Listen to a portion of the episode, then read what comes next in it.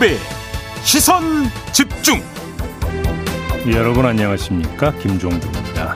이 멸공 발언을 더 이상 하지 않겠다던 정용진 신세계 부회장이 하루 만에 관련 게시물을 또다시 SNS에 올렸습니다.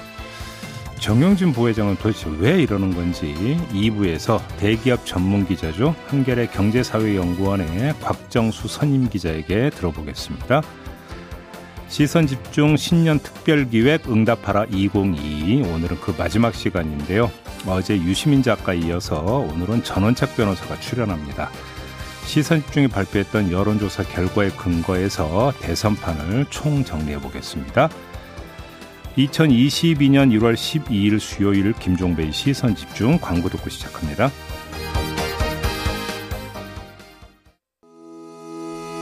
시선 집중은 촌철님들의 다양한 목소리를 기다립니다. 짧은 건 50원, 긴 건 100원인 문자 메시지 샵 8001번, 스마트 라디오 미니와 유튜브 라이브로도 시선 집중과 함께 하실 수 있습니다. 믿고 듣는 진품 시사 김종배의 시선 집중.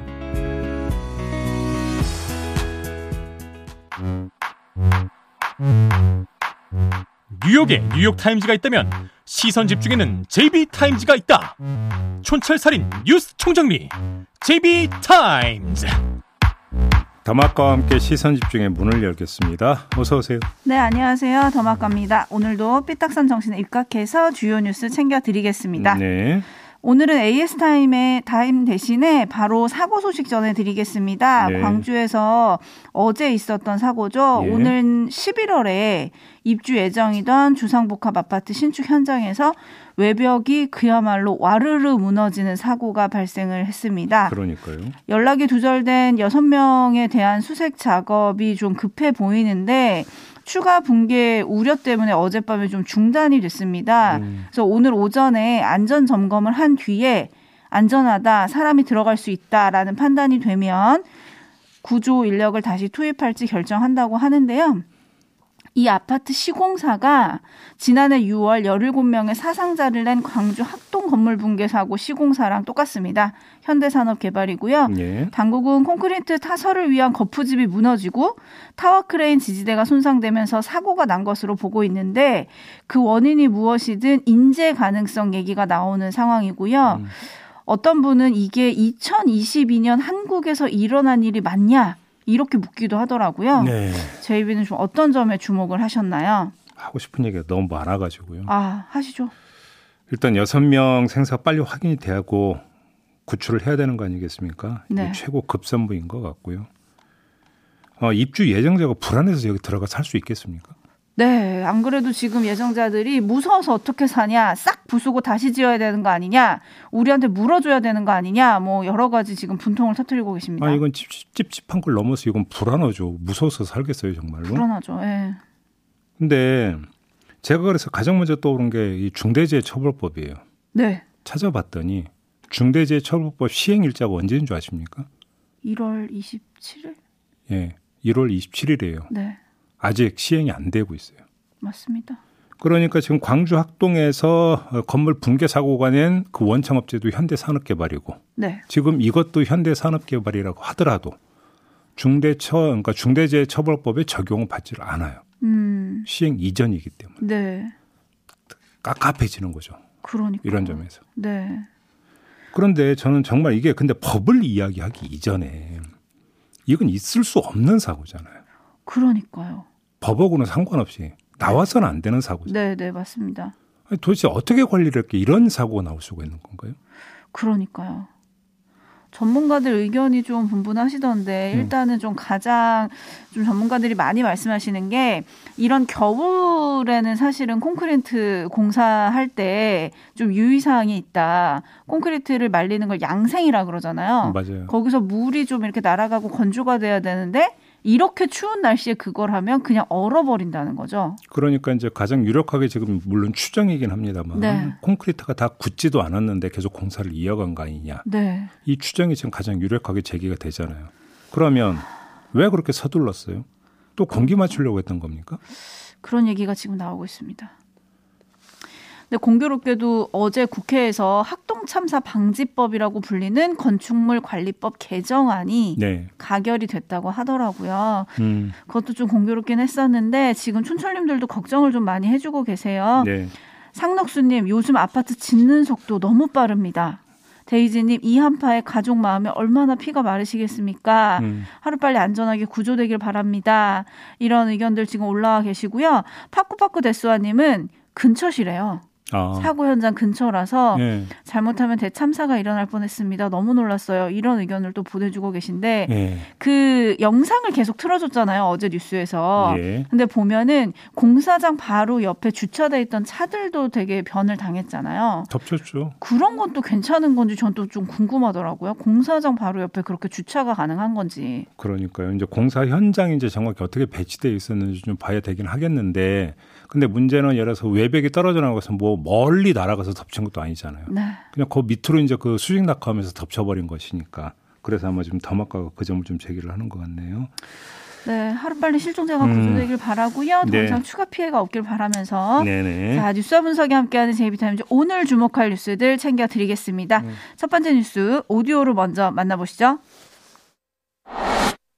멸공 관련 논란 아직도 좀 계속되고 있는데 이거 관련해서 그 사진이라던가 해시태그 이런 게 정치적인 의도가 전혀 없었는지 이렇게 두 가지 여쭙습니다. 저는 무슨 해시태그라든가 이런 거 달아본 적이 없습니다. 그러면은 이것과 관련해서 혹시 누가 기획을 했는지 내외부에서도 해석이 분분한 것 같아요. 설명 부탁드리고요. 글쎄 뭐 제가 정치 컨설턴트도 아니고 저는 국민 전체를 에, 향해서 그 정권 교체의 당위성과 또 새 정부를 출범시켰을 때 에, 국민들께 할 수 있는 일을 충실하게 설명드리는 것이 선거운동의 방법이라고 저는 생각하고 있습니다. 네. 멸공 여파가 어제 신년 기자회견 질의응답에도 그대로 반영이 됐습니다. 네. 어제 윤석열 후보가 신년 기자회견을 하는 그 한 장면을 지금 본 건데요. 해시태그를 달아본 적이 없다고 윤석열 후보가 이야기를 했잖아요. 네. 근데 지난 8일에 이마트에서 장 보는 장면이 아, 올라가고 그 밑에 달파 멸콩이라는 해시태그가 달린 거잖아요. 네. 그럼 도대체 누가 다른 거냐? 음. 이 문제가 제기가 된 거고 더 나아가서 기획을 누가 한 거냐? 이런 지금 이제 그 궁금증이 싹 터서 기자들이 질문을 한 건데요. 네. 하여간 윤석열 후보는 한마디로 얘기하면 나는 아니다 이런 거잖아요. 네. 확인 결과 청년 보좌역이 기획을 했다. 이런 지금 보도가 나왔어요. 음. 국민의힘 선대본 고위 관계자가 뉴스토마토에 밝힌 바에 따르면 정책본부 산하의 청년 보좌역이 주도했는데 원희룡 정책본부장에게는 보고도 되지 않았다라는 거고요. 네. 권영세 총괄본부장도 사전에 알지 못했다라는 겁니다. 네. 자, 포인트가 그럼- 여기에 있는 것 같은데요. 음, 그러면 어제 유시민 작가가 말한 내용하고 좀 비슷한 거 아니에요? 그렇습니다. 자, 조금만 더 가보죠. 네. 아까 들은 그 이 질의응답에서 기획이라는 단어가 나오잖아요. 네. 이 기획이라고 하는 게 뭘 뜻하는지가 약간 모호하긴 한데 음. 예를 들어서 뭐 달파 멸콩이라는 그 해시태그 말고 이마트에 가서 멸치와 콩을 사고 더 그러니까 그 다음에 해시태그를 달고 한 것 이전에 이마트를 찾아서 문제의 장면을 연출한 그 기획을 뜻하는 건지 일단 확인을 좀 해봐야 되지 않겠습니까? 근데 권영세 원희룡 본부장도 모른 채 뭔가가 진행이 됐다면 선대위를 선대본으로 뭔가 개편한 이후에도 내부 개통이 제대로 서지 않고 있다라는 반증 아니겠어요? 음. 근데 한데 그게 메시지 관리 차원에서 나타난 그 국부적인 무질서냐 네. 아니면 더 나아가서 후보 일정까지 아우르는 총체적 무질서냐 이게 기획이라는 단어가 어디까지냐 이걸 확인함에 따라서 이야기가 달라지는 거죠. 음. 그래서 이마트를 찾아간 기회까지를 뜻한다라고 한다면 이거는 지금 부분적으로 어디서 구멍이 뚫렸다가 아니라 총체적으로 좀 문제가 있다는 거 아니겠습니까? 네. 그리고 보이지 않는 손에 의해서 지금 뭔가가 지금 조율되고 있다라는 뜻으로도 해석이 될 수가 있는 거니까 음흠. 문제의 심각성은 더 커질 수도 있다. 네. 이런 이야기로 연결이 되는 거죠. 그러면 그 보이지 않는 손이 누굴까요? 뭐 보이지 않는이라고 하신 거 보니까 요즘 흔히 말하는 이준석 스타일은 아니다? 라는 말씀일까요? 보이지 않았으니까 보이지 않는 손이라고 했겠죠. 확인이 되지가 않았으니까. 네. 그런데 이제 다만 어떤 요런 어떤 그 기획이 뭐 이제 청년 보좌역이 좀 했다라는 거고. 네. 그러면 이제 청년 보좌역 뭐 옆이나 뒤에 이준석 대표가 있는 거냐. 음. 이것도 좀 확인을 해봐야 되는데 이준석 대표가 지금 인터뷰나 이런 데서 밝힌 거 보면은 뭐 전적으로 내가 다 이제 그럼 청년 보좌역 대해서 다 컨트롤한 건 아니다. 또 이런 주장을 하지 않았습니까? 네, 네, 네. 그렇기 때문에 좀 더 뭔가 정리가 필요한 거죠. 네, 특히나 그 멸공 관련해 가지고는 좀 자제를 요청한 게 이준석 대표이기 때문에 네. 뭐 그런 거고요. 저는 사실 어제 이 신년 기자회견 보면서 해시태그를 달지 않았습니다라고 윤석열 후보가 얘기하잖아요. 음. 어, 인스타그램이 그러면 누구 계정이지? 다시 확인을 했거든요. 네. 윤석열 후보 개인 계정이에요. 그래서 상록수 님이 윤석열 후보는 그럼 자신의 인스타그램도 관리 안 하는 건가요? 누가 하나요? 이렇게 물어주셨는데 음.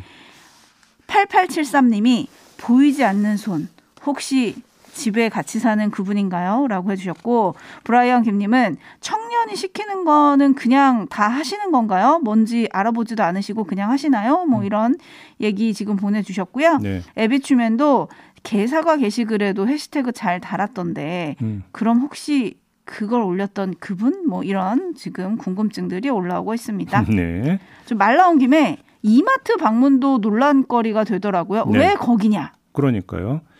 이게 이제 이마트 이수점이잖아요. 네. 그러니까 선대보는 장을 보고 밥상 물가와 방역 패스 문제를 점검하는 그 차원에서 간 거다 이렇게 설명을 했고요. 윤석열 후보 본인도 집과 가까운 마트에 가서 필요한 물건을 산 것뿐이다 이렇게 해명을 했는데 네. 이마트 이수점은 그 윤석열 후보가 방문했던 8일 시점으로 보면은 방역 패스 대상점이 아니었어요. 네. 방역 패스는 10일부터 적용됐고 게다가 16일까지는 이제 계도 그러니까 기간이라고 하는 거 아니겠습니까? 음. 이게 좀 이제 맞지 않는 부분이 있고요. 네. 집과 가깝다라는 것도 사실과 다르다라는 거 아니겠습니까? 이 이수점은 그 윤석열 후보가 사는 집이 아크로비스타. 그래서 3km 이상 떨어져 있다라는 거잖아요. 네. 오히려 그 아크로비스타 지하에 기업형 슈퍼인 홈플러스 익스프레스 서초점이 있다면서요. 네. 거기 가면 되는데 합니다. 그러면 굳이 3km 넘는 그 거리에 떨어져 있는 이수점까지 찾아갈 이유가 뭐가 있겠느냐. 네. 이런 이야기가 성립이 되는 건데 정리를 하면 이수점 이마트 방문부터 현장에서의 장면 연출. 그러니까 이 장면 연출도 사실은 조림용 거 아니겠습니까? 네, 네. 멸치. 네. 사후 해명까지. 뭔가가 지금 악귀가 맞는 게 하나도 없다라는 거예요. 음. 총체적으로 뭔가 좀 삐걱대고 있다라는 거죠. 네. 과연 이게 선대본 체계를 무시한 어떤 힘이 주도한 결과인지 아니면 선대본의 역량이 다 거기까지인지 음흠. 여기 좀 규명이 될 필요가 있겠다 이렇게 정리를 하겠습니다. 네, 궁금하네요. 보라카오님이 일부러 가셨네요라고 해주셨는데, 음, 뭐 일단 방역 패스가 10일부터 적용이 되니까 네. 8일에 미리 점검하러 갔다 이렇게 또 얘기할 수 있잖아요. 근데 점검하는 차원에서 갔다고 해도 문제는 이 이마트 이수점은 대상이 아니라는 겁니다. 매장 면적이 3,000제곱미터 이상인 곳만 지금 방역 패스 대상이 되는데 음. 윤석열 후보가 방문한 이마트 이수점은 면적이 2,400제곱미터 여서 방역 패스 대상이 아니다. 아니, 그리고 윤석열 후보가 어떻게 미리 점검을 할 수 있어요? 방역 패스. 음, 뭐 시스템이나 이런 걸 좀 보러 가실 수도 있죠. 아니 그렇게 해명하실까봐 제가 또 알려드리는 거예요. 네. 그리고 지금 근데 국민의힘에서는 어쨌든 이런 논란들이 다 차치하고 다시 윤석열 후보의 지지세가 상승하고 있다. 음. 여기에 조금 고무된 것 같던데요. 일단 뭐 이준석 대표가 이제 방송 인터뷰에서 그 얘기를 했더라고요. 그러니까 내부 여론조사를 이제 그 기초로 이야기를 했던 거잖아요. 네. 그거는 그 다음에 한두 개 여론조사를 가지고 지금 뭐 그 일반화하기에는 좀 여러 가지 무리가 있기 때문에 좀 여러 여론조사 결과가 나오면 그때 종합해서 한번 이야기를 해보죠. 네, 네, 알겠습니다. 3302님이 오른손이 한 일을 왼손이 모르게 하고 있네요. 선거 운동 이렇게 해도 되나요? 그런 건 저 주로 착한 일 할 때 얘기 아닌가요? 네. 네, 그리고 저희가 멸공 얘기를 많이 했더니 박용진님. 음. 어? 설마 박용진 의원 아니시겠죠? 박용진님. 더마까 정용진 회장 부회장인데 정용진 부회장 직접 섭외 안 되나요? 음, 왜 그러니까 왜 섭외가 안 되는 경우도 DM. 보내드렸는데 어. 부회장님 보셨죠? 답장 좀 부탁드리겠습니다. 모시고 싶어요. 네. 자, 그리고 신년 기자회견 얘기했으니까 어제 진심 변화 책임이라는 키워드를 내세웠습니다. 네. 근데 화제가 된 거는 선제 타격론이었어요. 마인 님이 음. 윤석열 후보의 선제 공격 발언 좀 위험한 것 같은데 제이비 어떻게 보세요? 라는 질문이 들어왔네요. 이게 사실은 이전 정부에서 먼저 나왔던 이야기예요. 네. 뭐 그러니까 선제적으로 원점 타격한다. 이런 이야기는 처음 나온 게 아니라 네. 이명박 박근혜 정부에서 계속 나왔던 이야기인데 이때마다 이제 따라붙었던 그러면 반문이 뭐냐면 원점이 어딘지 어떻게 아세요? 그러니까요. 이런 이야기가 이제 뭔가 바로 따라붙었던 거거든요. 예를 들어서 지금 북한 같은 경우도 물론 그 요번에 이제 그 발사했던 극 초음석 이거 이전에 예를 들어서 뭐 여러 가지 미사일을 종합을 하면 이동형 발사되니 뭐니 여러 가지 이야기가 나오고 있잖아요. 그렇죠. 네. 기차에서도 쏘아 올렸다는 거죠. 네네네. 어떻게 원 선제적으로 원점 타격할 수 있느냐? 일단 이거에 대해서부터 대답을 좀 해야 될 것 같습니다. 음, 연료 주입 단계에서 타격한다 뭐 이런 얘기 하던데 진짜 그게 가능한지 좀 궁금하긴 했어요. 네. 제이비타임즈 다음 주목할 뉴스로 넘어가겠습니다. 다음 뉴스는 어떤 건가요? 민주당이 다시 추경 카드를 꺼내 들었어요. 네. 윤호중 원내대표가 소상공인 지원과 관련해서 사후가 아닌 사전, 부분이 아닌 전부, 금융보다는 재정 지원이라는 원칙으로 추경을 준비하겠다. 이렇게 음. 밝혔고요. 그러면서 야당도 국민의 삶을 지키는 국회의 당연한 책무를 다해주고 초당적 협력을 바란다. 이렇게 말을 했습니다. 네. 이 민주당은 2월 15일부터 이제 그 대통령 선거 공식 선거 운동이 개시가 되거든요. 네. 따라서 그 전 14일까지는 추경을 처리해야 된다 이런 입장인데 다시 추경을 들고 나온 이야기는 엊그제 뉴스가 나왔죠. 네. 세수가 더 거쳤다 또. 네. 이 그러니까 60조나. 그렇죠. 요거를 이제 타고 들어가면서 이제 추경 얘기를 또 하고 있는 것 같습니다. 하지만 문제는 음. 야당이 협조를 할 거냐 이거 아닙니까? 그래서 어제 그 두 당 원내 수석 부대표가 이제 회동을 가졌어요. 이 자리에서 그 이야기가 있었는데 그 다음에 국민의힘의 그러니까 추경호 원내 수석이 했던 발언을 보면 좀 부정적입니다. 네. 추경은 정부에서 할지 안 할지 방침을 정했다고 알려진 바가 없다. 음흠. 추경안이 국회에 오지도 않았는데 환상을 갖고 처리하기 위한 일정을 잡는 것 자체가 적절하지 않다. 이렇게 말을 한 거죠. 네. 이렇게 보면 바뀐 건 아무것도 없다라는 거죠. 음흠. 왜냐하면 국민의힘은 지금까지 정부와 여당이 먼저 합의를 해라. 네. 그게 먼저다 이렇게 주장을 해왔고요. 청와대는 여야가 합의하면 어, 그때는 한번 생각해 볼 수 있다. 음. 이런 입장을 계속 고수를 해왔던 거 아니겠습니까? 네. 그틀 그대로 지금 논의가 공정이 되고 있는 상황이잖아요. 음. 그러니까 민주당이 좀 더 적극적으로 나섰다. 그다음에 시한까지 못 박아서 처리 의지를 밝혔다는 거 말고는 네. 주변 환경은 바뀐 게 아무것도 없다. 이런 이야기가 되는 건데요.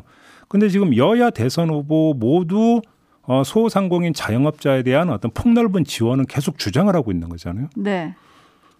그러면 한번 그 추경 그, 그 그냥 뭐당 이런 거 떠나서 여야 대선 후보가 한번 뭐 토론을 하든 논의를 하든 뭐든 하면 좋으니까 네. 한번 통 크게 한번 좀 합의로 보면 좀 안 될까요? 그게 그렇게 어려운 일일까요? 합의 가능할까요? 그러니까 어려운 일이냐고 그래서 제가 한번 그 여쭤보는 거잖아요. 네, 지금 많은 분들이 왜 60조 60조 세수 초과는 말을 안 합니까? 라고 했는데 좀 전에 제비가 찝어 주셨잖아요. 작년 한해 네. 정부가 더 걷어들인 세금이 당초 예측치를 또 한 번 넘어서 네. 60조 원에 이를 거다. 이런 보도가 이틀 전에 있었고요. 음. 여야 대선 후보가 합의가 가능할까? 이게 좀 궁금한데 네. 예를 들어서 여당 후보는 하고 싶죠. 근데 음. 야당 후보 입장에서는 선거에 미칠 영향도 생각해야 되고 내가 만약에 이거를 합의를 하면 나를 돕는 건가? 여당 후보를 돕는 건가? 좀 고민이 되지 않겠습니까? 아니 바로 저는 그래서 지금 그 말씀을 드리는 거예요. 아하. 그렇기 때문에 여야 대선 후보가 통크게 합의를 보면 그건 합작품이 되는 거잖아요. 네. 추경이 합작품이 되죠. 합작품이 되어버리면 지분도 2분의 1로 나눠지는 거 아닙니까? 어허. 그냥 그렇게 좀 그냥 아주 그 심플하게 이해를 하면 안 되는 내가 거예요. 했다. 이렇게 할 수 있구나. 아하. 아니 그러니까 공개적으로 합의를 하면 내가 했다 뭐 했다 이야기 뭐 해석이 여지도 안 붙을 거 아니에요. 아, 그런 방법이 음. 과연 그럴지. 제가 너무 세- 세상을 순진하게 보고 있는 겁니다. 좀 그러신 것 같긴 한데 아, 좀 예, 삐딱하게 보시죠. 네. 근데 좀 많은 분들이 우리 촌철님들이 이런 아재 개그 좋아하시는지 몰랐네. 김동주님, 이하나 이삼님, 네. 마이티 환즈님, 네. 야당은 이름이 추경호인데 추경은 안 해주실 건가요? 추경은 추경호가 강추 이런 의견이 들어와 있습니다. 아, 어, 호자는 좋아할 호자인가요? 하하하. 네. 네, 넘어가겠습니다. 뉴스, 네. 뉴스와 분석이 함께하는 제이비타임즈 다음 주목할 뉴스는 어떤 건가요? 아마 그런 경험 다 있으실 거예요. 인터넷에서 그러니까 내가 뭐를 하나를 물건이나 이런 걸 검색을 하면 네. 그 다음에 어디를 들어가거나 그 관련 상품이 계속 뜨는 경우 있잖아요. 맞아요. 저 핸드폰 케이스 검색 하나 했더니 계속 그게 뜨고 있어요, 지금. 이게 왜 그러냐면 그 이용자의 그 행태를 분석을 해 가지고 맞춤형 광고를 하기 때문이거든요. 그게. 어허. 근데 앞으로 그거를 막겠다고 공정거래위원회가 나섰습니다. 아, 막을 수 있습니까? 그러니까 이제 온라인 쇼핑몰과 개인 사업자의 표준 약관을 개정을 하기로 한 건데요.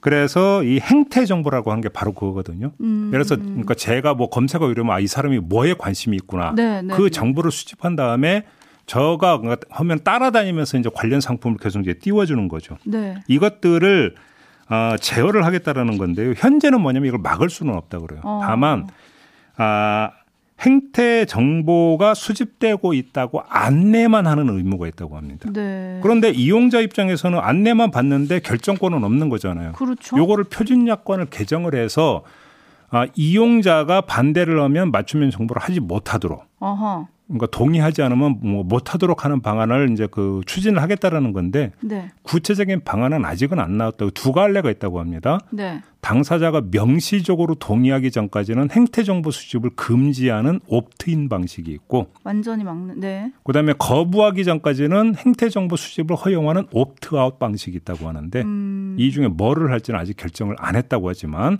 네. 아무튼 큰 틀에서는 지금 그러니까 방향을 잡았다고 하네요. 지금 파가파가님이 내가 어느 쇼핑몰에서 뭘 봤는지 다 알고 따라다니는 거 살짝 소름 돋아요라고 해주셨는데. 어떤 때는 기분 나쁘기도 하거든요. 네, 많은 분들이 이런 의견을 지금 보내주고 계신데 네. 문제는 네. 고객 취향에 맞춘 마케팅으로 볼 거냐 일종의 감시로 볼 거냐 요런 차이가 이제 기업과 소비자 간에 생기는 거잖아요. 네. 요런 간극이 큰데 공정위가 어떻게 잘 답을 찾을 수 있을지 모르겠네요. 그러니까 행태 정보라고 하는 요 수집 부분을 네. 할 수도 있고 안 할 수도 있는데 다만 할 수 있고 안 할 수 있는 것의 결정권을 이용자한테 주겠다. 네, 이건 너무나 당연한 조치라고 오히려 늦었다고 봐야 되는 거 아닐까요? 네, 네. 촌철님들 반응은 조금 환영 아, 일색이십니다. 그럼요. 예, 예. 네. 자, 이렇게 마무리하겠습니다. 더마카 수고하셨어요. 고맙습니다.